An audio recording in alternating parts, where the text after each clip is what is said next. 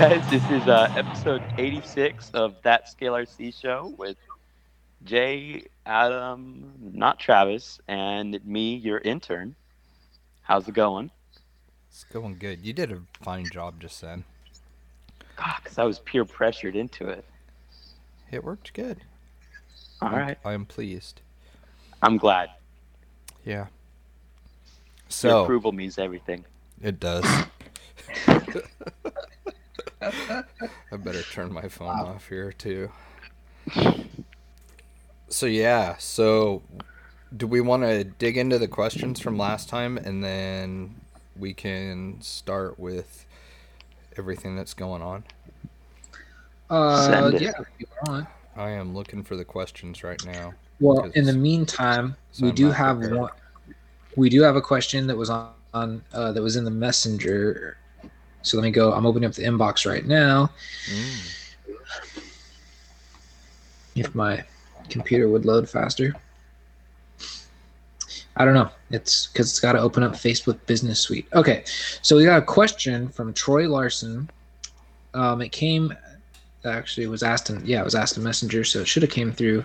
Because I get all confused because we have everything combined now, so that's how they do the messaging now. The Oh, weird. Instagram and the Facebook Messenger all shows up in one. But anyways, it's from Troy Larson he said, "What are your thoughts on the cheap Amazon RC stuff?" And then he put in parentheses, "Not sure if it's true knockoff or not."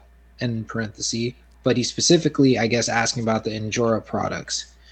Um, Injora is actually like just a, I know it's a lower, I guess you could say quality, um, brand.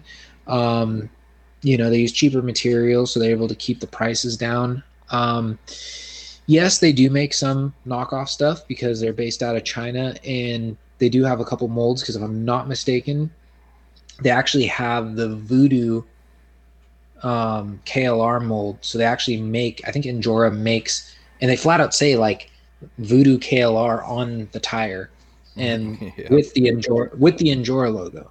If I'm not mistaken, Shooters. yeah. So if I'm not mistaken, I could be wrong. I probably have to go look at it. They it. have some of their own stuff and they rip some people off. They do Exactly. both. They do both. So I mean, I mean, I guess take it for what it is. Um, I mean, I'll be honest. I think those, I think the wheels that I got for the SCX 24, those black ones, I believe they are um, Injora because I bought those on off eBay. oh, I bought Injora 24 wheels because they look really good. Like there's nothing really out there right now that looks as good as they do. and that's the other thing too. I mean, there's only so much that's out there, especially for the 24. That's why I went with it. Um, but yeah, so that's about it. So that would be make my some answer. cool cages, like truggy half cages and stuff, which don't Yeah, appear to be knockoffs. They also have some knockoff, like hot racing 24 scale stuff. So I guess take that for what you want. It's one of those things where we've just kind of always told people just, you know, buy what you can afford, you know? I mean, For sure. I appreciate the option out there, you know? yeah, if you're trying to support local, cool. If it's not in your, you know, budget to buy like Vanquish wheels or something like that, then, you know, get what you can afford. It's all about having fun, anyways. So there you go. Word. All right, so we got a question from Alex Sims. It says, "Just got my first 110th axial. It's a used SCX10. I'm assuming the first gen then. Um, red Jeep with the roll cage. Guy I got it from said he got it as an RTR and did no modifications. It has axial branded metal links and red chassis rails. Is that really how the SCX10 RTR came? Just seems odd. Uh, no, it didn't. No. Um, also, Okay, so oops, sorry. Go ahead. No, so I was going to say the only thing, the only like the, the whole thing about this description, the only thing really that sticks out to me is the fact that he said it was a red Jeep RTR with a roll cage. Correct? Yeah, it looks. He actually posted So- a picture here in the comments. Okay, I'll have to go look. I'll have to go open that up because, to be honest, the only red ready to run Jeep that Axial ever released was the 2017, and that was a full body Jeep. You could not take the top off unless you cut it off, and then there would be no interior. Yeah, this is a 2012 that he posted a picture of, and somebody's painted the frame rails red and stuff. Um, yeah. yeah, it just seems odd. Also, having some trouble finding what SCX2 and 3 parts are backwards compatible. Is there some reference material you could point me to? Thanks. Uh, gosh. I mean, things like sliders are going to fit it. Um, bumpers, things like that. But I mean, really, that's I mean, the trans is kind of the same depending on which one you've bought. Not the three, obviously, Yeah. but the SCX10 too. So, I mean, you know, like sliders and bumpers and stuff. That's really about it that I could think of that's going to be backwards compatible to the OG one. Um, so honestly, um, any of the stuff honestly will work because all the chassis are the same, except for the 10.3. 10.3 is different. Um, the because realistically, if you had a 10.2 or you have the OG 10.1, we'll just call it to keep it simple. Um, if you have it, if you take off, because I know in the 10.2 is the first time where they have those, I guess you call them boat sides or whatever you want to call them, where they kind of have the like floor plan looking thing where you attach your um you Oh, attach the sliders to. If you take that off any of the first gen sliders will go directly to the chassis because the chassis holes are all the same. Yeah, that same like eight holes on each side or whatever. correct. Yeah so actually oh yeah no holy crap okay so this is now that I just opened up the picture so this is a this is definitely a gen 1 because i could tell you right now because that speed control box or the receiver box that receiver box they did not include in the 10.2 so that's a 10.1 and they have the battery in the back which um, Yeah, makes that thing horribly. Um, so you can actually there's a quick, easy way to move that battery tray configuration to the front. Um, but honestly, what I would do is I would get something like look at like BPC products. Um, they make a battery tray with some like little drilling and stuff. You can attach it uh, to the frame or Jevon Racing. They also do that where they move the battery forward, um, and then you end up moving that receiver box um, just because it's kind of like in the vicinity of um, the battery, uh, where the battery will go. Um, that's where most of those those uh, parts go. The other thing you could do too, which maybe I'll go look before I open my big mouth. Maybe I should go look, but you know what? I might have a lot of the 10-2 parts to put the battery up front. Maybe I'll get a hold of you, send you some stuff Yeah. because I have a because I have a lot of because I have a lot of stuff. I mean, I even have the newer style sliders, the newer side. I mean, like there really isn't much difference. So like when you're saying backwards compatible, everything will work. There really isn't anything that won't work. All the bolt holes are the same. It's just somebody painted those frame rails red. That is the like the OG style, the 2012 version of the JK. That's the same body that I'm using on Fool's Gold, the black and gold one. That's the same exact body. Um, yeah, so everything's compatible, really. So you can get anything SCX 10, SCX 10 2, it'll work. The only things in the 10 3 that you'd have to be careful about uh, um, are going to be like any kind of a slider or something because they have a different, since that chassis is adjustable and the center section is a little different, it's going to be a little different. Um, but other than that, no, you should be cool. You should, yeah, you should be good. Yeah. Um. Brings back memories. Yeah, it does. I know. I'm sitting here looking at mine on the shelf, trying to think how I have the battery and stuff in it. It's been forever since I've even popped the body off of that thing. Uh, next question from Nick Larusso. Having a hard time finding time to get out and crawl lately. How do you guys handle not getting out often to crawl? It sucks. Well, I start by crying. That usually me feel a little better. yeah, no We move on from there. No, we don't get to go nearly as much as we want. Like we went this last weekend, that was pretty fun. We'll get into that in a little bit, but I don't know. I mean, really lately it's been like maybe two times a month I think that I've been able to get out. If Better than me. I think the last time I went crawling was right after we got back from our trip. And then the next time I'll be going is next weekend at Axial Fest. Nice. So it'll be about, so if you go at that rate, that'd be once a month. if you're lucky. And you host a scale podcast. Yep. We need Nick on here. I'm gonna replace you. Oh wow. I'm taking over, dude. You made a mistake laying wow. me on. Making staff changes. Staff changes. Intern doesn't have that kind of power, so you better the watch it power before you go of the people behind me. before you go back to the basement. Intern's gonna pull a hostile takeover. Yes, sir. I will Oh. overthrow this establishment. Eric Warren, how is As- how is Axial Fest Badlands 2021? Let me tell you, oh, it was wet and muddy for three days, and it was amazing. Any of you heading to Donner? I was a little disappointed I didn't see a huge release from Axial.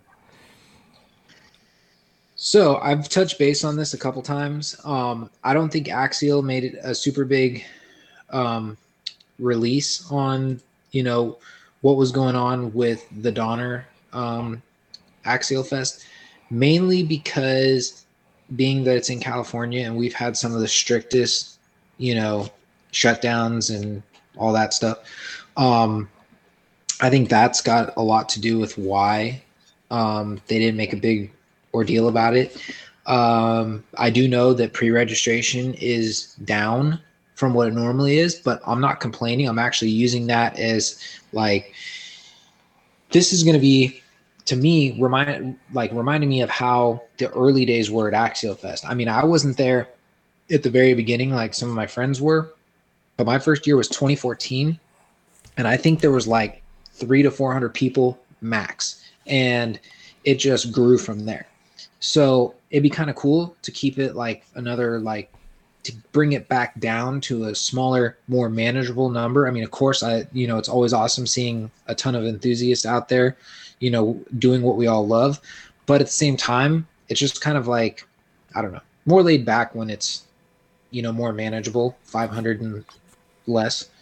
Um, so yeah, um, but yes, I will be at Donner. Um, I did see a bunch of those posts from Badlands, and I can't believe that it rained for three days.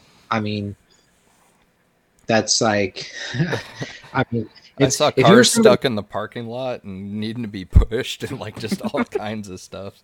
I mean, I do got to give it to you to the to the diehards that went. Um, the thing that the only thing that would like kind of like bum me out is like if you were somebody who traveled from like let's say like the west coast or even all the way like the east coast and you traveled hours to get there and it rained the whole entire time i might be a little disappointed i mean i'd still make the best of it but i mean it'd be kind of like seriously so Yeah, I could see that. I don't know. I'm I I probably could have figured out a way to still have fun with it being sure. crappy and rainy and muddy, but that's I don't know. I mean, granted that stuff is miserable like you take a step and like your shoe is left behind in the mud and things like that. Like that sucks, but I don't know. Rain isn't too bad sometimes, but there that looked like a little much. As soon as you accept the fact that it's wet and muddy, and you know that going into it is pretty fun. Yeah, it's. But you're right. you- It, showing it- up and, and it's gonna suck with would suck. for everybody too. You know, it's like it. It's gonna be the same experience for everyone. right. Uh, yeah i mean we, we did a whole uh recon g6 up at uh rollins lake it dumped on us like the entire time Sounds like fun. I probably would have been okay with that. That would have been a good time. I bet. I've always wanted to do a Recon G6. I never have, and I've always wanted to. Yeah, I mean, it'd be nice if uh, Parker kind of started doing those again. The problem is, like everything, stuff morphs and gets so crazy so quickly that, like, you know, it just it loses what it used to be. Like the roots disappear, and then you're just kind of like, all right, this, you know, yeah, just gets a little annoying. But I mean, it was a lot of fun. We were there. We had rain gear on and did the entire event in the pouring rain. So That's rad. I would have been cool with that. Um, let's see. Justin Gebhart says, besides the element-based builds, what is your second go-to brand of rig? well, must this question must be for you. I I guess. Um I don't know. I mean really like all my personal stuff's element than anything else is just work stuff like a Rift and SMT10 and stuff like that. Like we have some axial rigs, but Those are just kind of for work purposes. Adam's axial boy Of Yep. course. intern runs whatever he feels like. I run whatever I can afford. With that being said, though, I have owned both Axial and Red Cat, and I the aftermarket support on the Axial is just absurd. So I'd go with them after Element for sure. Yeah. Uh, Jared Bluen says the guy that owns that Capra can suck at cool rap though. Um, that's a picture of Jared Bluen's Capra, so that's why he said that. Um, Nick Larusso, did you guys record? Now we are. Nope. A Um, week later. yeah, Justin Berger. The last RC I had was an X mod from Radio Shack. Looking to get back into the hobby. In your guys' opinion, what are the top three RTR crawlers for a newbie, and favorite body style for each pick? Ooh. And also, how do different body styles, wheelbase affect the run, if at all? Very green to all of this.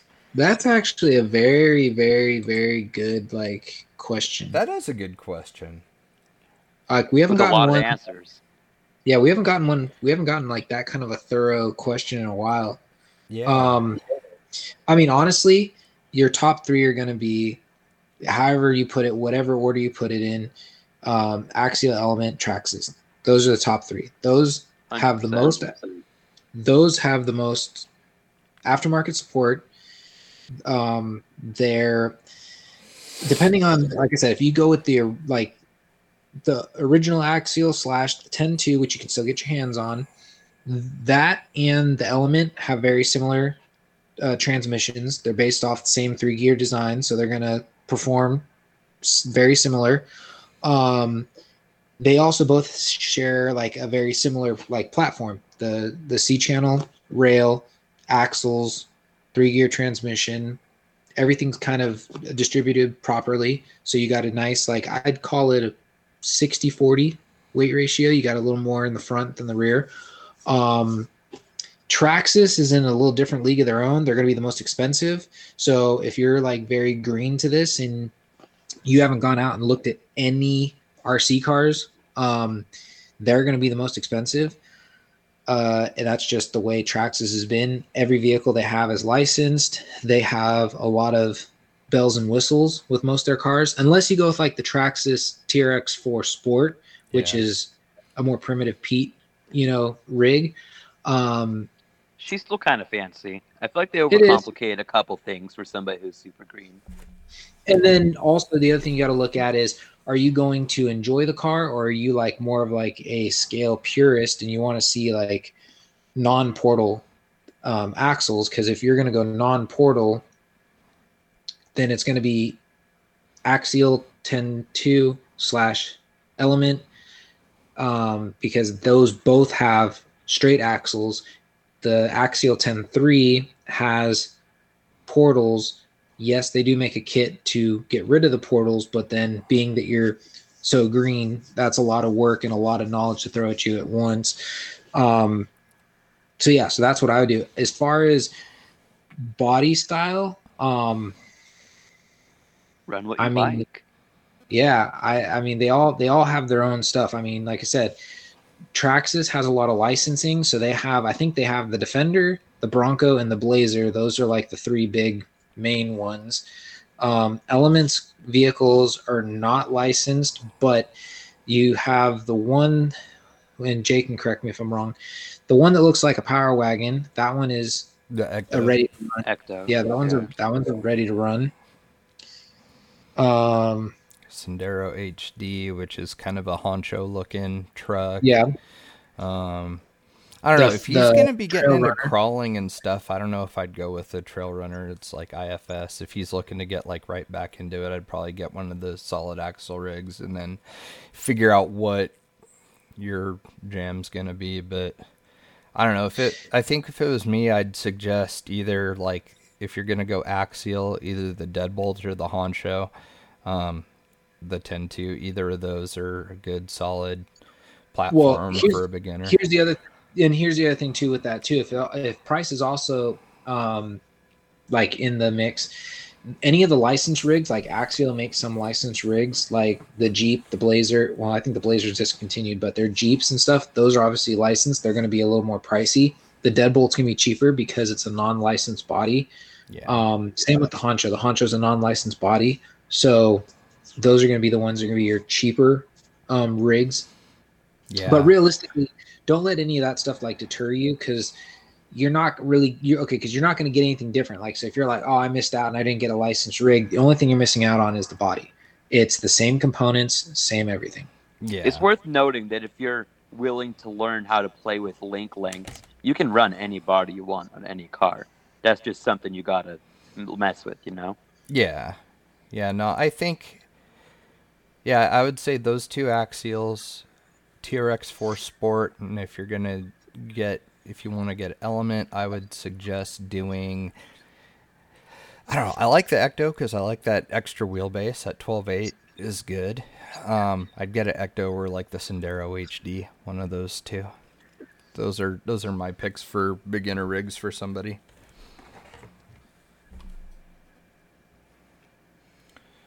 Um, Legit. I guess the other thing to add to that too is um, as far as wheelbase, shorter wheelbases are going to be harder to crawl with. Longer is better. Well, it's a little more stable. Like you don't have as much like you know when you're climbing up something, you're not going to have that initial roll backwards like over itself. But being that it's longer, you do have the possibility of high centering. So you got to like it's, it's it's it's a Give it and really it's like a personal preference. It's a give or take. You know, there's always a pros and cons to everything. Um, and then and then like Elliot said, especially with most of these rigs all being about the same now, most of them run four millimeter. Um, I believe it's four millimeter, right? Threaded rod ends, or is it three millimeter? Yeah. millimeter? I think it's No. four. Okay.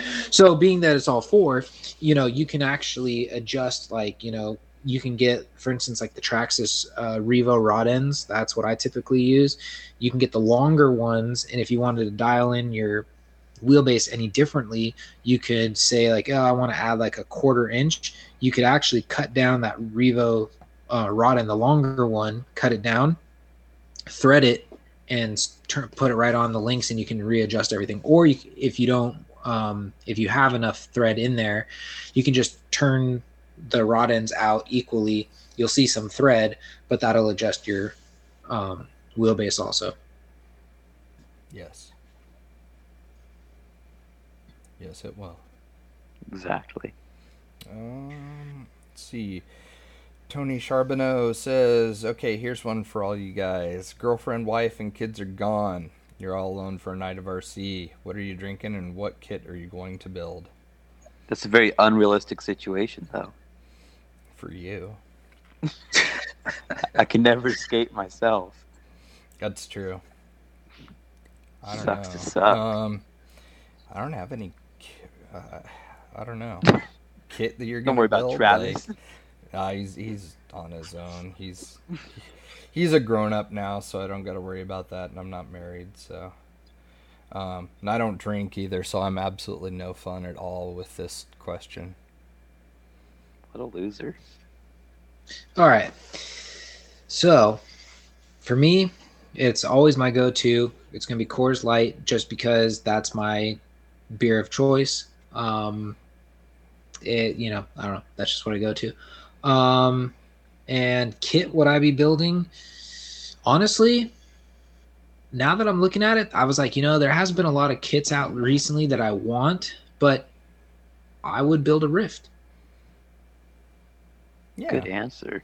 that's a really good segue into our weekend too. No, well, I mean that's the Done with reason why. Seeing, We good? seeing your guys' pictures and stuff, that's what got me. You know, that's I was like, man, you know, the Rift does look like a lot of fun. So- It did Dude. not break. Like I, so we had an MKS servo in it with no servo saver, and Travis and I destroyed the gears on that, being idiots. Um, we haven't broken an axle housing. We haven't even broken a rod end. Uh, I've got it right here. Let me see how that rear diff is holding up because I didn't lock the rear diff. Well, I guess it's self-locked now because I'm assuming it grenaded. So there's something going on with the rear diff in it still, but But that's not a big cer- deal because you'd want to lock it anyways. Yeah, like right now, it definitely isn't spinning good. Um, I will say this with the Rift, it didn't the the diffs didn't spin very freely to begin with from the factory. They're kind of rough and chunky. Um, but aside from that, no, I mean, dude, it was it worked good. The I'm I'm not a fan of the electronics at all. Um, the sensorless electronics for what we were doing over the weekend It was. No, uh, it wasn't the way to go. Um, it it was just so inconsistent with where the power would start since it was sensorless. Um, made it kind of hard to drive accurately, I guess you could say. But uh, no, it, it held up great, and honestly, dude, like it was a kick in the ass. Like I would absolutely recommend one of these to somebody. Just you know, don't treat it like an X Max. You know, use it what it's designed for. But yeah, no, that's a good choice, dude. I I think you'd have fun with one of those. It hung in there with the uh, with the full tube chassis bouncers too. Like it was wasn't sleeping even with those electronics. Yeah, no, it's what there was a three way tie for fourth Yeah, that I was a part of, so it was it was definitely competitive. I mean, how many? Well, I guess we should start from the beginning. Nah. they can So- fill in the pieces. Yeah, no. So, um, intern and I went down to Oakville, Washington, which is like kind of southwesternish Washington, sort of near like south of Olympia, and uh, it, it's at private property. It's these people's house. It's a bow and arrow RC club, and we went down there, and they do.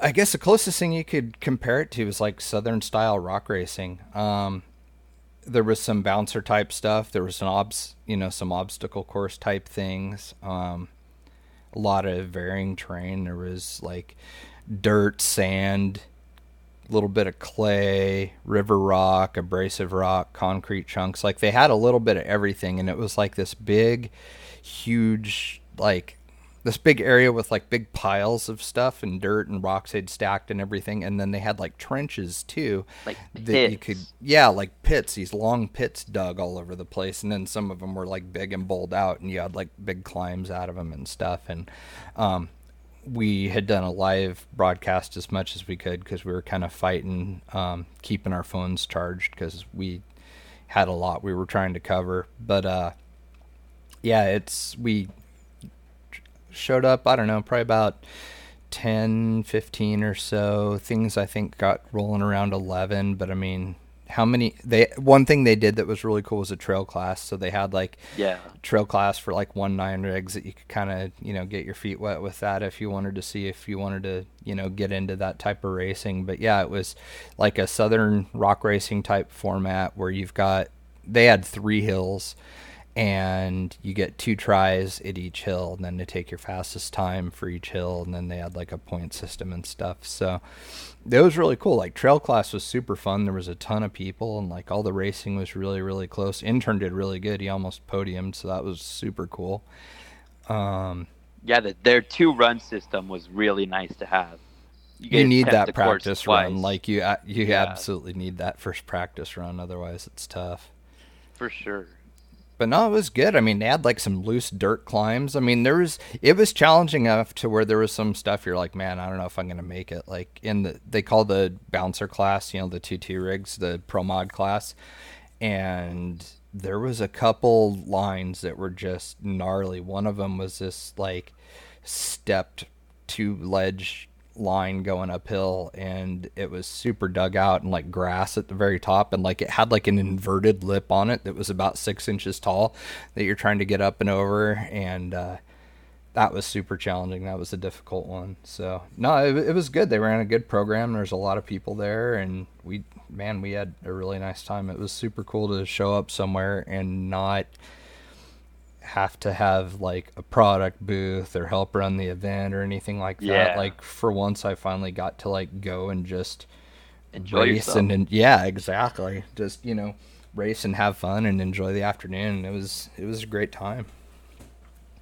It's worth pointing out that it was a super cool community. Like I I wouldn't try and compare them to like off road like buggy racers, but they like also weren't part of the scale world that were like, you know, tacking on 3D printed mirrors and brass portals. It was a super interesting community that was awesome to be a part of. Yeah, it was definitely geared around rock like rock bouncer type stuff. You know, right? Like there, it was somewhere in between. Yeah, yeah. There were there was some stuff that you would sort of crawl, but a lot of the stuff was just like pin it and hope for the best. Like, definitely you want like in the trail class, especially you wanted tires that were pretty big and chunky that would dig in. And what you had KLRMs on yours? Yeah, I had Voodoo KLRMs that worked great. Yeah, those worked really, really well. There was a bridge there that was these two wooden poles that were you know no bark or anything on them and they were wet and that was super challenging i had i was using the rc four-wheel drive um, mickey thompson baja pro x's which are like these crazy big chunky knobby tires and gnarly. Yeah they did really good everywhere except for on wood. The for whatever reason the compound was really weird i mean even though it's like a really soft compound it was super slippery on all the wood stuff. So that was kind of like my nemesis all day was any of the wooden obstacles I kind of struggled with. But they had like a teeter totter on a couple, one or was it one or two of the um, it trail class was? Just the second. No, it was the third one. No, it was both. Sorry. Okay, second and yeah. the third hill. Yeah, it was fun. No, it was lots of fun. Definitely a good time. I would I would for sure go down there again. Like I think sure. camping would be pretty fun there too beautiful setting. I mean, God, they had a gorgeous piece of property out there. Definitely. We uh, passed some shady looking stuff. Oh my god! On the way Did I there. send you that picture yet? Or no, uh-uh. all, all, I was gonna post all that on the Patreon group. I okay. had posted some of the videos there, some but uh, shady business. Yeah, there there was there was a couple uh, houses there that were pretty rough and had lots of like spray painted keep out no trespassing signs and you're not welcome and lots of f words and stuff spray painted all over things in their yard and yeah it, it was it was a little gnarly we were kind of scared um it was something that you just kind of like drive by and uh it was such a weird area like you'd have that house and then next door you'd have this giant house with like five car garages and oval driveways because I would assume the property's cheap. It's yeah. it's a funky area, dude. I'm gonna save these and forward them to Adam really quick because do that. it was it yeah. amazing. Not what I was expecting at all. it, it was, was, a secretly it, film while you drive by type of place. Yeah, if you look in the picture of the van, Adam, that says F off on the back windows, um, you can see that the majority of their roof is made up of tarps and cloth of their house. like, yeah. It was. The red writing, Adam, by the way, on the van says, You're not welcome. Brutal. My, I tried to get a good picture of it. What kind of drug dealerness is that? You know I, what? I if I had to guess, I would say they're cooking meth and they're not being super discreet about it with all the no trespassing signs. like it's like you know, I get what you guys are trying to do here. You have you know like possibly this like hillbilly drug enterprise that you're trying to get rolling, but it's not the most. You're kind of drawing some attention to yourself by not wanting attention. yeah. Or did, or watch did it. the like pictures total... come through yet? Oh yeah. You, oh, so you see him now? Oh yeah. They did a nice job. I was gonna say, or what if it's a 180 and they're actually like just like big time like video game nerds and like they just have no social skills, so they want no one to come around. That's like me though. I don't know if they have any home electronics in there with that roof system they got going on. Um, yeah, they've got a nice PC under there. Yeah. I think there might be too much like uh, rainwater coming through to be able to have electronics in there. It was sketch, dude. Like we're driving by and like it, we kind of felt a little bit uneasy. Like, huh, all right, like Where better are not we? drive too slow, or there's gonna be some dude, you know, in his undies screaming with a shotgun on his porch. You know, it was kind of, it, it was different. It's. I'm glad to say, James, uh, fucking Jay's. Sorry, F-150 is still bullet hole free. It is, yeah. Zero bullet holes. Kind of Yeah. disappointing. We'd have a cooler story if there were. If we got shot like- at. Maybe your patrons could repair it. Yeah, I don't know. So yeah, it was. Uh, Next time. We had a good time. the The drive down was sketch, but aside from that, we had a really good time. We uh, have a lot of new um, catchphrases and things like that. So Yes, that was that was kind of fun. Added to our vocabulary, and then we had a guy in a spray painted matte black, spray painted Dodge Ram, which I forgot to tell you. So after I dropped you off, Oh, going no. through Marysville, met him again on the freeway. like, how does that happen, dude? Jay was so intimidated by this rattle can paint job truck that was following us. Dude, every time he would go by, it was just like stuffing his foot through the freaking firewall, just you. mashing on the accelerator, trying to make Letting you noise know and stuff. You're just freeway. like, man, this dude is, he's the boss. He's an alpha for sure. So, Chase just trying to race toy cars, and this guy's letting him know who's boss. God, it was funny. Yeah, that dude, he had an interesting program going. But yeah, I, we just couldn't get away from the dude. Like he'd be going along, then he'd come back up, and every time it was just, vroom, vroom. Like okay, Well, that's because you know he's got the He'd sauce. show back up. Yep, this dude would just appear. So yeah, I I saw him again, and I was just like, uh oh. Glad nothing went down. Yeah, no, I didn't have you to back me up this time. So, so yeah, no, it was a good trip. I haven't gone on a RC crawling trip in a while, so it was a good time. And I'm Yeah, last def- time I went, definitely gonna do it again. was with you. Yeah, need to do that more. You know, when Trav gets back, we're gonna. I think he and I actually are gonna go to Oregon and do some content creating or whatever they want to call it now. So Isn't he in Oregon right now? yeah, he'll be back tomorrow. He is in Uh, Redmond, Oregon. Imagine celebrating your birthday and not recording a podcast. like a normal person would.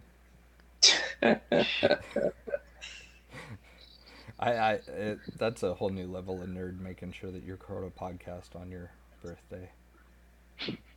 That's fair. Yeah. That's a whole new level of commitment. Yeah. So yeah, nope. It was fun. We had a good time. It was good. True that. Yeah, Looked like a good time. it was. Yeah. Like I said, that's why I'm like, the rock bounce would be cool. But like I said, it, to me, it's going to end up being like the drag stuff for me. It's going to be like there's nobody. I mean, there are people around here to do it, but it's like a mission to have to drive somewhere. So like, especially with the rock bouncer, there's probably really nowhere to do it. So I don't know.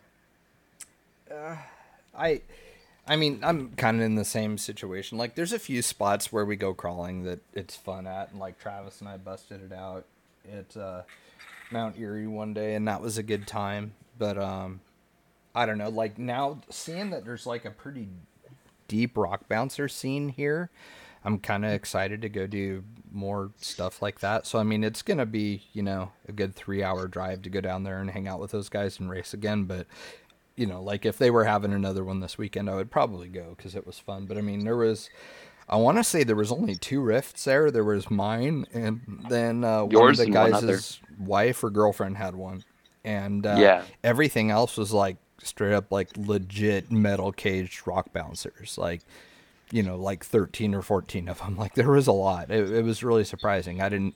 That wasn't really what I expected to see at all. You know, like I think there was two No. Yeti. There was two Yetis in that group, two Ryfts, and then the rest were metal cage bouncers. I'm not mm. gonna lie. Afterwards, I went to A Main and looked at the price of the Ryft kit. It's pretty, pretty fun, dude. Like, Pretty I mean, sweet. I don't know. I I think definitely there's some setup changes I would do. You know, like next time around, I think definitely softer shocks, just so the thing doesn't like kick and deflect quite as bad. You know, like I, I need to Yeah. softer springs. Like it, it was really stiff. The ride height was a little too much, I think, too. Um, it was. She needs to settle down. yeah, it, it. I don't know if I want to just do like limiter internal limiters in the shocks or what. I'm not really sure exactly what I'm gonna do just yet, but I definitely want to like slam the ride height down and soften it up some so that it handles some of that easier. That and it just absolutely needs a censored system, you know, because we have the Right. RTR version for work because the kit one hadn't come out yet, and. uh the Spektrum Electronics, like for what we were doing. If it was just like straight up hills and stuff you were climbing, I'm sure it'd be fine. But like this was like tight turns and a little bit of crawling, and like you definitely would want like that kind of precision control over your throttle and braking, which the Spektrum RTR Electronics just don't have. They're they're not great. So Yeah, I think for next time I'm gonna change up my body. I absolutely love my gatekeeper, but that plastic cage is just a little too top heavy for what we're doing.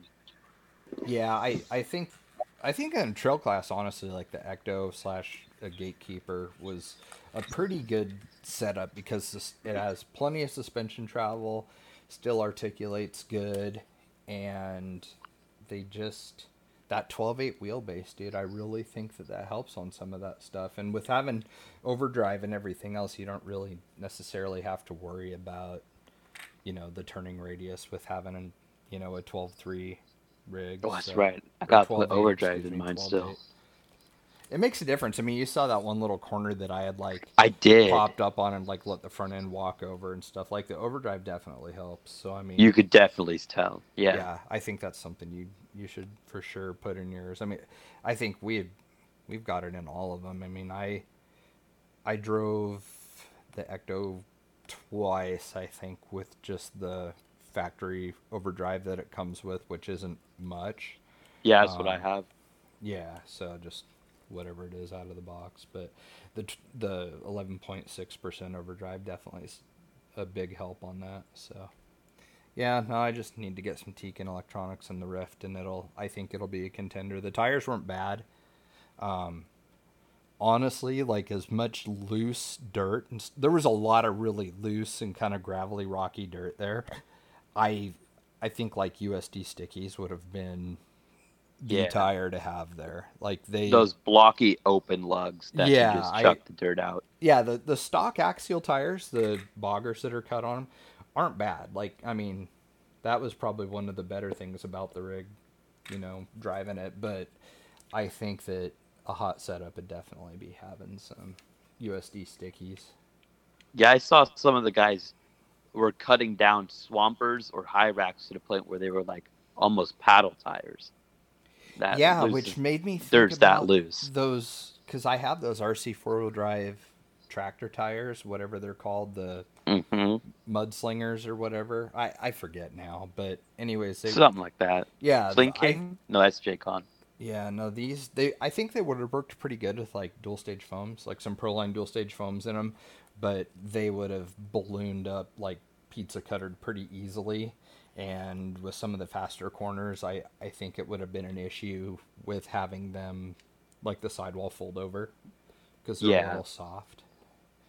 But I don't know. I mean, like they were saying, you know, like, oh, you guys can come down, you know, for like test and tune or whatever. Like, I honestly, I would almost be down for that just to try and, you know, spend some time Yeah. getting the rig dialed in to work a little better on it. But It's quite the drive, but at some point we need to gather up a bunch of parts and go down for, there for the day and just mess around, you know? yeah, just get a setup dialed in. But trail class is pretty good though. Like, I'm not even. I mean, you could have a brushless system in trail class, but like even like, I mean, I ran like RTR brushed electronics in the Ecto, and it got along just fine. So Yeah, I don't even think it's necessary. The trail class is so much about driving and picking lines. Yeah, it was pretty technical. Like, I mean, all of it was pretty technical driving. Like, honestly, I mean, none of it was easy. I wouldn't say any of it was easy. But you know, with the trail, you just don't have the power and the wheel speed to get you out of it. You know, those small Yeah. tires, you got to pick where you put them. I think more than having. I think if somebody were to show up with a rig, I think more than worrying about like a brushless system or something, like I would just pick some big gnarly chunky tires like your KLRMs or those RC four wheel drive tires, like something burly that can shovel some dirt because that I I don't think you could use like a crawling type No, trail tire, you know, tread and do very well. I think I would have been stuck nonstop pretty much, you know, like all the dirt hills and stuff. So, but it's there pretty was, much pick a beefy tire and learn how to drive. yeah, dude, there was a guy there that had, he was running trail class with, I want to say it was an SCX 10.3 and he had 3.85s on it. And like, we're just cheering for him all day. Like he, he was doing really good with it too. Like it, it was kind of fun to watch. I was like, yeah, dude, tiny tire guy's crushing it. So that was Mind you, fun to watch. This is the same course that the 2.2s ran on. Like, obviously not the same lines, but the same terrain. My Yeah. man was out there slaying. Yeah, it was pretty cool. It was neat to watch. That guy did really well with it. So, So you jinxed him. did I jinx him? Yeah, I got the live to prove it.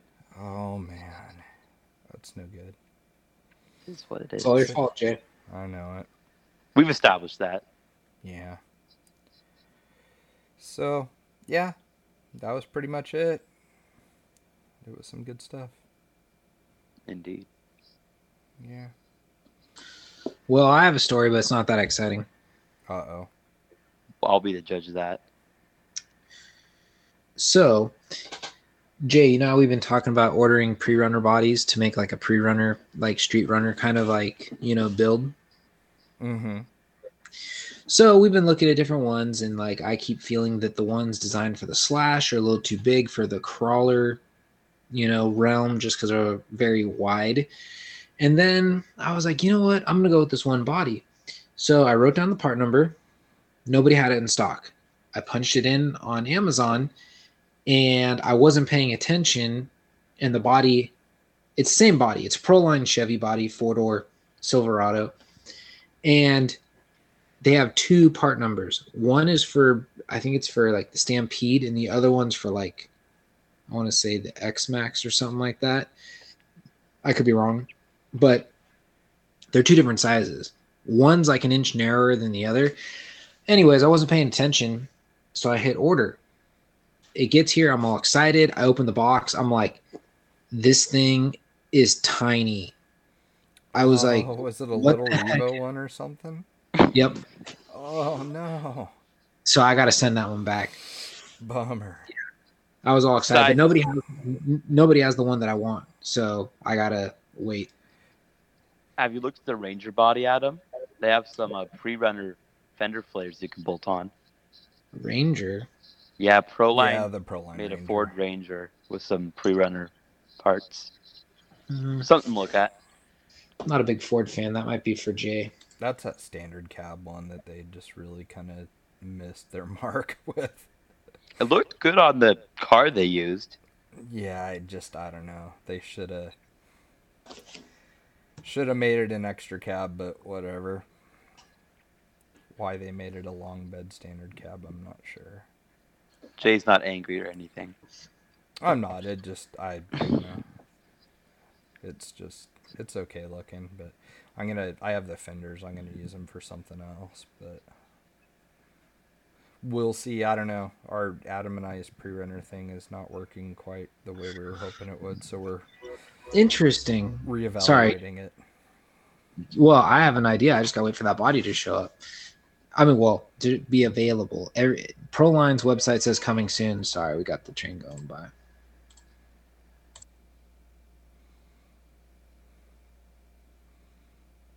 Okay. Train. Well, okay, so we're like not that far away from the train that goes by, and I think it's the freaking um, what is it? That like the the one that actually has all not like the passenger train. It's like the actual one with all the carts and stuff because that one blows the horn like twenty times more. Um, but did you know that the J Concepts has a body. This has to be their answer to the um, Proline cliffhanger, the tucked 1989 F250. Yeah, I've seen that. Dude, I didn't know about that. It's I don't know. It's not bad. It's not like the worst thing I've ever seen. It's it came out I think almost exactly the same time that the cliffhanger did if I remember right. Huh, interesting. Yeah, Cuz I'm still I'm still looking for that. it looks pretty cool. I just looked up the cliffhanger. How had I not seen this before? It's like a pre-pinched comp body. Yep. I guess that's cool if that's what you want to do. there was one in the truck the entire day on Sunday. Wait, was that really? Yeah. I'm not very observant, dude. I'm really oblivious. You should know that by now. yeah, no, that was the uh, my comp truck that was in there that we took for parts just in case. Always have to take a just in case truck. For sure. That's probably the smallest number of vehicles I think I've ever gone somewhere with, though, because like that's part of the problem is like with all the stuff that we've accumulated for work and everything. Like when I go crawling, it's like, what do I want to drive? You know, and like lately, it's been almost the Ecto exclusively. Like I've spent a lot of time with that thing, but I also want to try and find like a really good setup for it too, though. So that's why I've been messing with like springs and shock oil. Sounds like a lot of work. I'm so lazy. I feel bad that I neglect my crawler. You know, sometimes it's nice to just have a rig that you don't care about necessarily. Like that. I mean, I care about the Ecto, obviously, but like I just hosed it off and blew it off with air after we got back. I mean, that That's why I got into crawling in the first place. Something I can just not care about when I'm not racing. Yeah, it's like if I have to replace some bearings and spend eleven dollars or something, I'm really not super upset about it. Like I would rather. I don't know. It's just nice to have something you don't really care about. God, my gatekeeper eats bearings. I'm not very smart when I drive so- it. I don't. Yeah, that's you must drive in a lot of water because I have I- to lose a bearing on any of these rigs. I'm And I mean, driving like, in a lot of water is an we've- understatement, dude. we've got element rigs that have been around since they very first came out, and they're still going. Since the dawn of time. yes, I don't know. It was fun. Yeah, that just reminded me. I gotta order a bearing. Had a Ryft, and then put together something for One Nine Trail and come up here and do one of those races because that was a good time. I think Travis would do really well at it, I agree. Probably. but that's because he's fast with everything. That's true. I think he enjoys the more methodical racing of scale, like not just standing around counting 3D printed scale accessories, you know? Yeah, I don't know if he'd be into scale comps, but what we did this last weekend, I think he would probably really enjoy For sure. because it was good.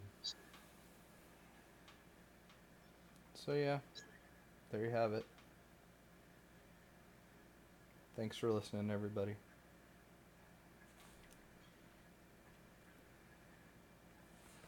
We're not ending it like that. Oh, it's only been like- Yeah, that's boring. Fine, God. it's hard to kind of read you over Me? audio. I'm like, is he kidding or are we really dipping? I'm hard to read, anyways. That's true. Oh, if Jay had his way, he'd end the show after the questions. Hey, welcome to episode 86. You guys have a We'll great weekend. week. We'll t- yeah, exactly. exactly. Uh, you just reminded me. I do got to order a bearing. So I did a well, not really. I guess you can say it's a noob mistake. Kind of. Oh, okay. So when I was doing the new, when I was putting the brass knuckles on my SCX 24, I did the same method like I do when I'm setting them in my, you know, normal knuckles on like the 110th scale. And basically what I use is like a small socket that's like the same diameter as the bearing because sometimes, like especially when you do what I do and I paint the knuckles so you don't have to stare at the brass, it makes the tolerances tighter than they were before you painted them. Mm. So the bearing doesn't really want to go in there. So I scrape a lot of the paint off, but it's still kind of hard. So I always just tap it in lightly with a socket. Dude, it like exploded the bearing everywhere. oh no. I was like, all those little, really tiny little needle bearings all over the place. I was like, well, this sucks. So I had to steal one from my other car. So now my other car is not drivable. So I'm like, Damn the So- but yeah. So I gotta get that fixed before next weekend. I was gonna take twenty fourths just to mess around with when we were down there, and I completely forgot about it. I, what I need to do is just leave mine in my backpack. It's like small enough, just leave it in there and call it good.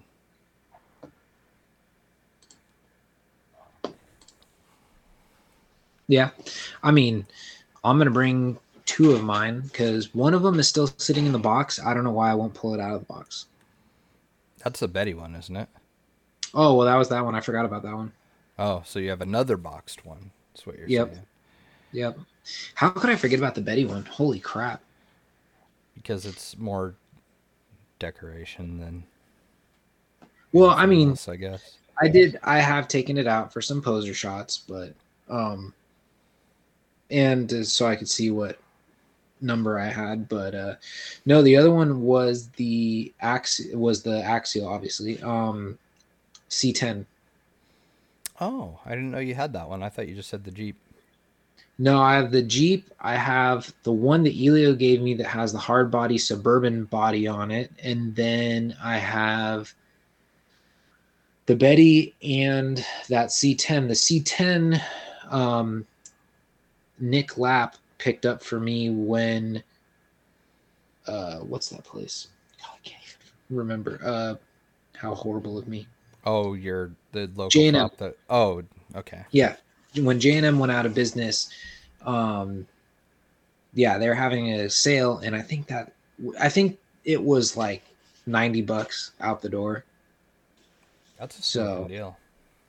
So yeah, so he bought a couple of them, so he gave me one. So I'm like, you know, it kind of has some sentimental value. It's the last little uh, hobby related thing I have from them, so it's like, eh, I might just leave it alone for now. Not a bad idea. I've got. Um, we had bought the the JL, and then I've got um, a deadbolt and a C10 body for it too, but I haven't done anything with those yet. They're still like not painted or anything. Because I wanted to do some more 124th products. I just haven't gotten around to it yet. But it would be nice to get those done. Yeah. Yeah. What else? Um, yeah, no, that's about it. Um, I just saw that that was uh, new. Um, that when we were looking on the bodies at that J concept, the tucked one, that's kind of interesting. Um, Um, uh, God dang it! What is his name? It's not. Is it Spencer? Um, he's on Instagram. He has a really cool looking one. Um, I'm trying to think what his Instagram name is now. Let's see. It's not Iceworm. Um, Sack the Ripper. He has an awesome, awesome looking version of that body that you're talking about that's all done up with like Milwaukee graphics. yes. You know what I'm talking about? Yep. Yeah, that's that J-Con body. Oh, okay. I thought that was for some reason. Oh, okay. Yeah, you know, you're right. I thought that was the this whole time just because I was so used to the pinched look. I thought that was the cliffhanger. Oh, yeah, no, he has a cliffhanger too now, which is like some pretty wild paint on it and some cool colors and stuff. But yeah, no, I I dig that Milwaukee body that he did. That thing looks really good. Yep. My other hobby, collecting Milwaukee tools. Really, I did not know that. Well, I made the switch. I'll bore everybody. I made the switch from DeWalt to Milwaukee about two years ago. Really? So, yeah. So, um, my dad's always had DeWalt for battery tools, and like anybody else, you kind of like gravitate to whatever your parents are using or whatever. So, since that's what my dad used when we're, you know, when we're at work, I just said, all right, and I kept getting the same stuff, the, the DeWalt stuff, and then as stuff has progressed, the one thing that always irritated me about DeWalt was the batteries nobody makes well they don't even make big extended life batteries and there's not a lot of aftermarket batteries making quality larger batteries like i had one that was supposed to be like a 5 amp hour battery it only lasted for like two hours but it was a little bit better than what we had i mean the dewalt batteries just don't last and they take forever to charge so i said you know what it's time for a switch. So I just said, you know, everyone's been raving about Milwaukee. Let's give it a shot. So replace my drill drivers with the Milwaukee. Was pretty impressed. Was impressed with how long the battery lasted. So that's when I said, all right. So I started buying more and more and more. And next thing you know, like I got like 25 different cordless tools in my truck at all times for uh, uh, that are Milwaukee. I'm a DeWalt guy. Oh, if I would have known, I would have sent you all my stuff. I ended up giving it to Michelle's uncle because he's got a ranch, and what kind of rancher doesn't own tools? A poser. Yeah, that's what I said. So I said, come on, you need stuff here for when you got to repair stuff. But to his defense, he purchased the property like at that time, two years prior, but still. Two years. That's long Yeah, enough for fences to fall apart. That's what I said. So, well, I was the one fixing all that stuff. So, um, yeah. Which, yeah. So, anyways, so yeah, so I have stuff like I have the drill driver, I have the little M12 um, compact drill, I have the hacksaw, the sawzall, the circular saw, the 18 or the 16 gauge um, framer. I have the 18 gauge um, finish nailer.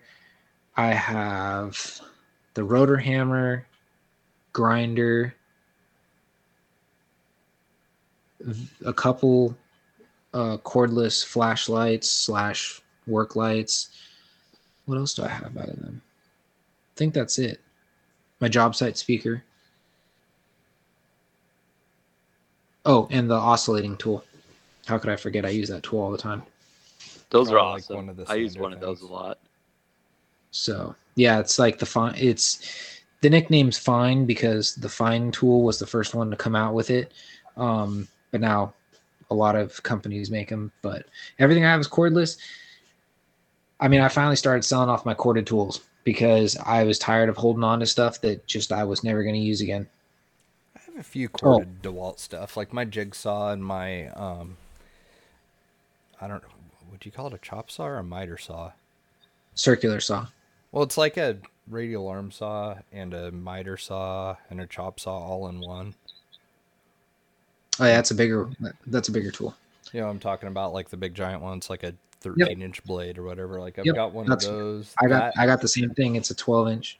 Yeah, it's that and the jigsaw are my only two corded ones. Everything else, I think you know, it's one of those things that you just once you have like a couple of cordless tools, you just end up buying the same brand over and over Yep. again because of the batteries Yep. fit in all of them. So yep. Yeah, you're committed at that point. pretty much. And that's pretty much yeah. But see, I had to do the whole thing where I had to replace almost everything I had in DeWalt with Milwaukee. But the good news is the reason why I did it now is because I said, you know what, bite the bullet now, get over, you know, and I can add some more, um, you know, tools to my arsenal, stuff that I don't didn't have. Like the stuff I didn't actually expect to get was like my nail guns uh, those are battery powered. And the only reason why I did that was because my finished, I guess you can call it like for whenever I do finished carpentry, which isn't too much anymore, I have a really small Senco. It's like weighs like 25 pounds, if that. Little air compressor can bring it all over the place. You're not going to be able to to do a lot of finish nail gun um, shots or any kind of framing. Way too low, so you need to bring a bigger air compressor. The problem with that is, you know, it's one more thing you got to carry in your truck and have more stuff, hoses and yada yada yada yada. The battery powered one, yeah, it's a little heavier than my pneumatic nailer, but slap a battery in there, load it with some nails, it's ready to go. Don't have to have an air compressor, don't have to drag cords around. I think all my You're not- nail guns are pneumatic. Yep. So I started selling off all that stuff. Oh, my Hole Hawg. How did I forget that? I have my Hole Hawg, The Half inch. breaker. the half inch, um, half inch impact, and a heat gun. Those are, I think, everything I have. They make a Cordless. cordless heat gun. Yep. That's That would be. Dope for nitro engines. Well, so I'll be honest, it's cool for certain stuff. Like I got it mainly because like when we do under cabinet lights, we have to solder all of the ends and then put the heat shrink over it.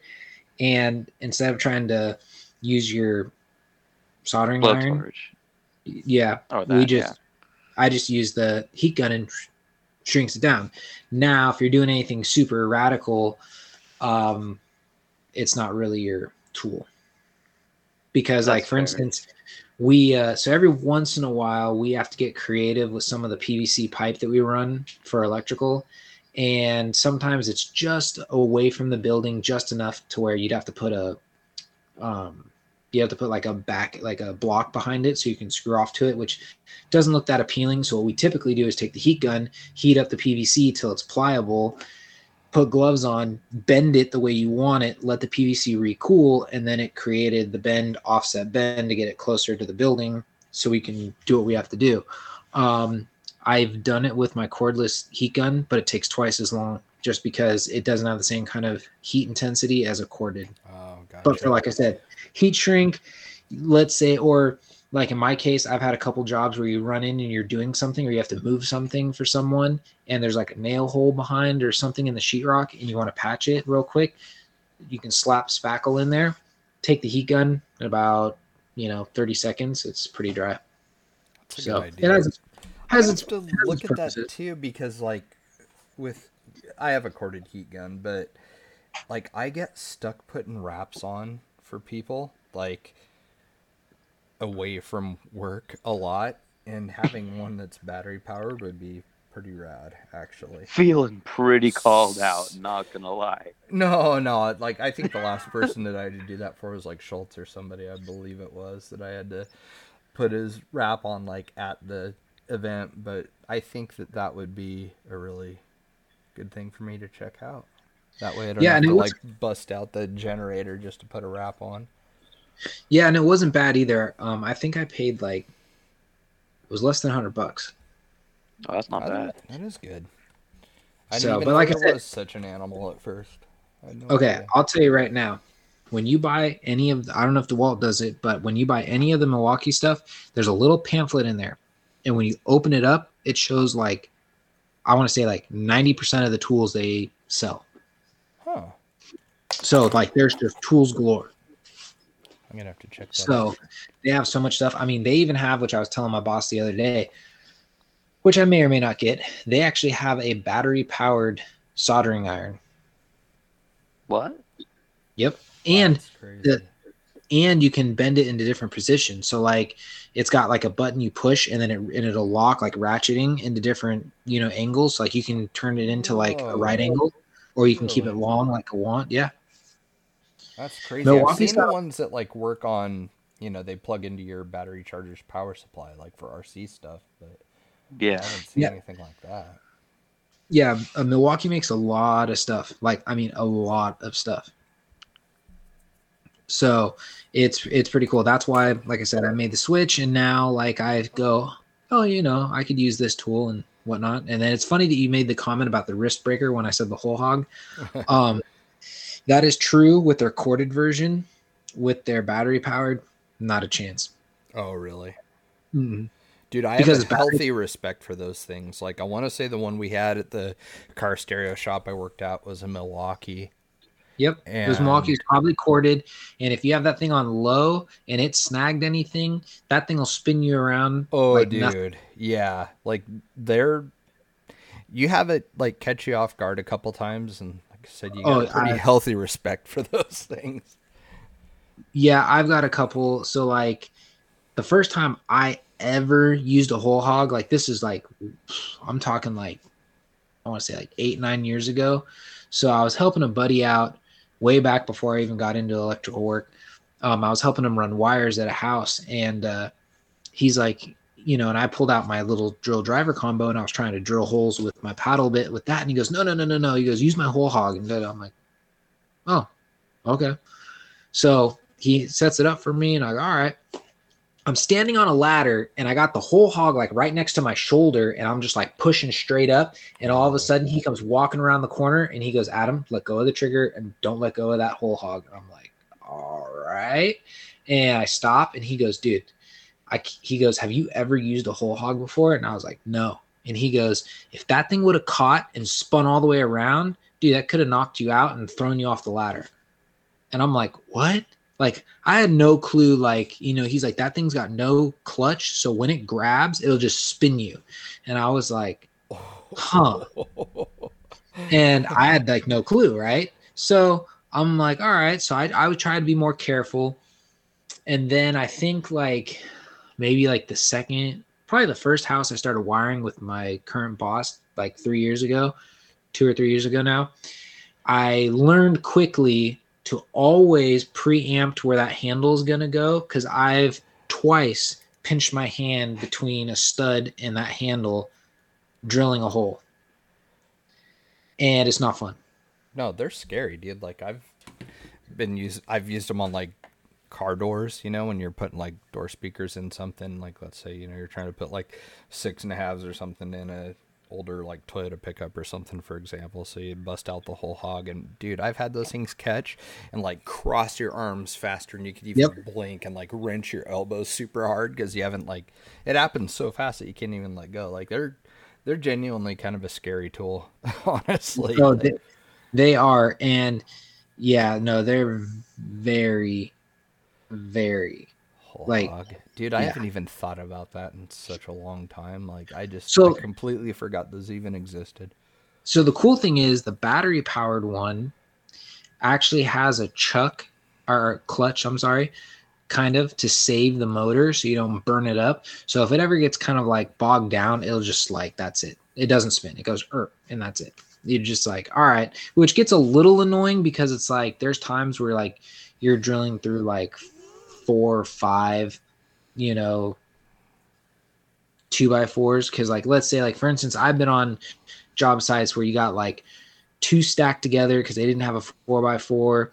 Then they needed a four by four less than a foot away because there's a there's a footing there that needs an anchor and and you're just like all right and you're trying to hit it all with one shot and you get out the long drill bit and you're making it through and then all of a sudden because all the sawdust is building up in there it starts like slowing down and you're like oh come on come on come on and then all of a sudden it gets stuck and you're just like and then I got to get out the wrenches and I got to start like trying to manually undo it. It's a pain in the ass, but um, typically it just it's just a breeze because, and I know this is like completely off topic, but it's like there's no cords binding you to anything now. So it's like we have to go cut us like okay, you need to go cut this two by four out of the way.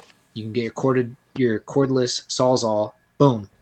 Oh, I need to cut a a piece of block so I can you know, put it in there without, you know, whatever. Now I don't have to get a cord and all set up. Pull out my cordless uh, skill saw, cut it off, take my cordless nailer, boom, boom, done. Way faster than having to drag out all this extra stuff. So, I mean, I think everything's got its place. And for me, cord cordless tools is where it's at. Yeah, that would be a lot more efficient doing it that way. Alrighty. For sure. I just found a bunch of cordless heat guns on Amazon while we were talking. I'm gonna have to do some more shopping. Dude, we're so spoiled with one day or two day delivery up in Seattle area Oh, I'm I down on it's so vacation in California right now, and I can get something in like four days. Oh, like, what? really? I could get it in like two hours in Lake Stevens. Yeah, it's pretty crazy how quick it is up here. It's nice being that close to them. Yeah, it sucks down here. I want to go back where my Amazon is. Did you did you take like any cars with you down there at all? Like, did you take a crawler or anything? Not this time. I normally take uh, one of my buggies and a crawler, but this time I decided it wasn't worth the work. It's a lot of work to check and not check and get Oh, with, like, searched and stuff. and stuff. Oh yeah, it, it's a pain. I'm not gonna lie, but it's fun once you get there.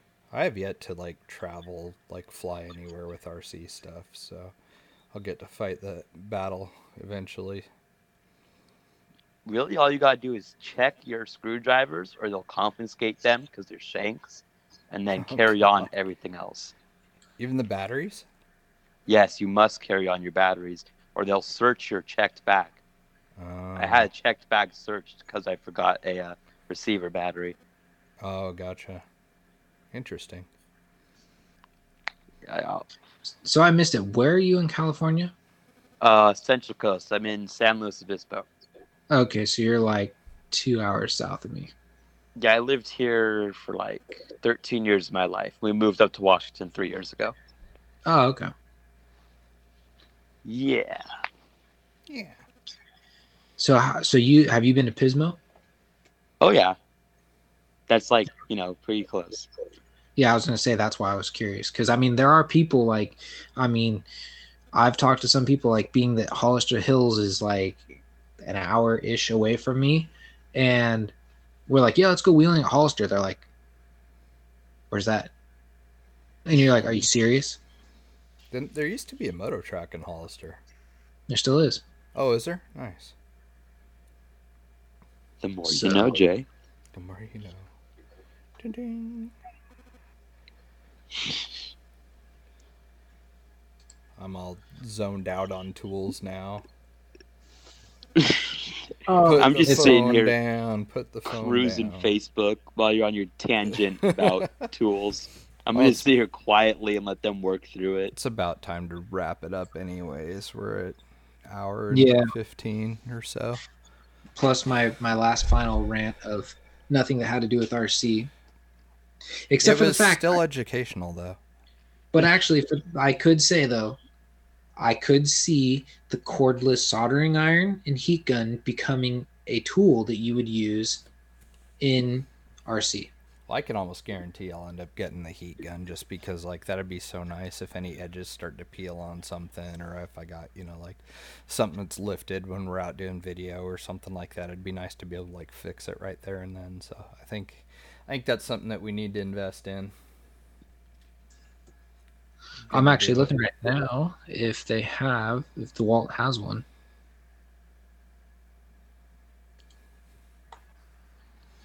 Oh, they do. I oh, don't know if it uses the same batteries. Like, I feel like my batteries. It are- does.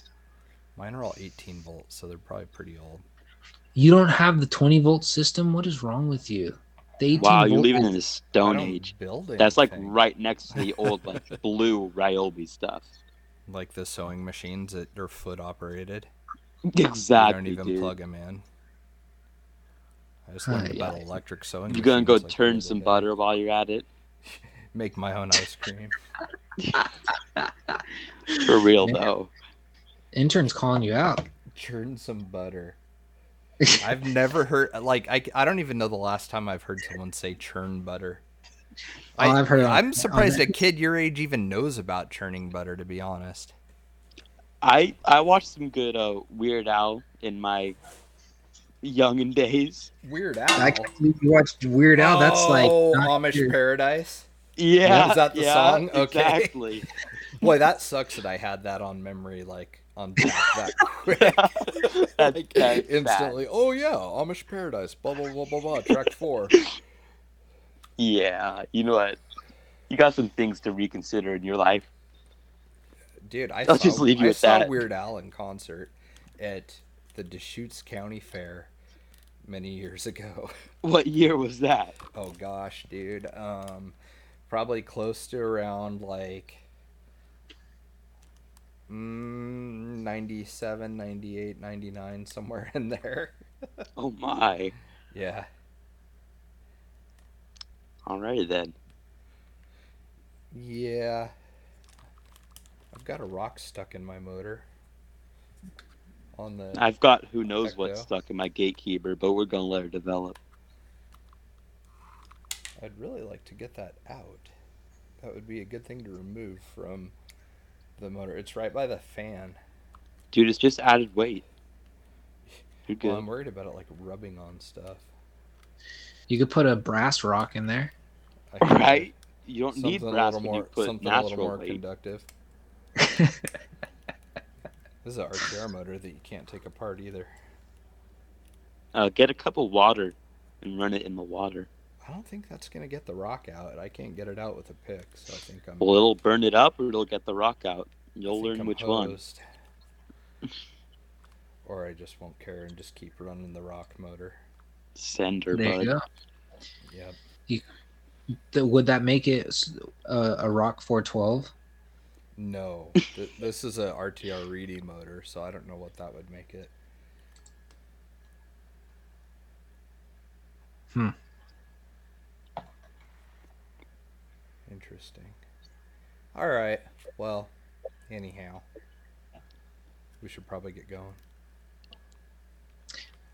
Sounds good. Alrighty, gang. Elliot, do you want to do something like super like formal outro for us? You know what? You just do you. I didn't say me. I said you. Well, I'm saying you. You I pulled the reverse your- card, you gotta and you gotta play it. Pulling your weight here, son. My bad. Yeah.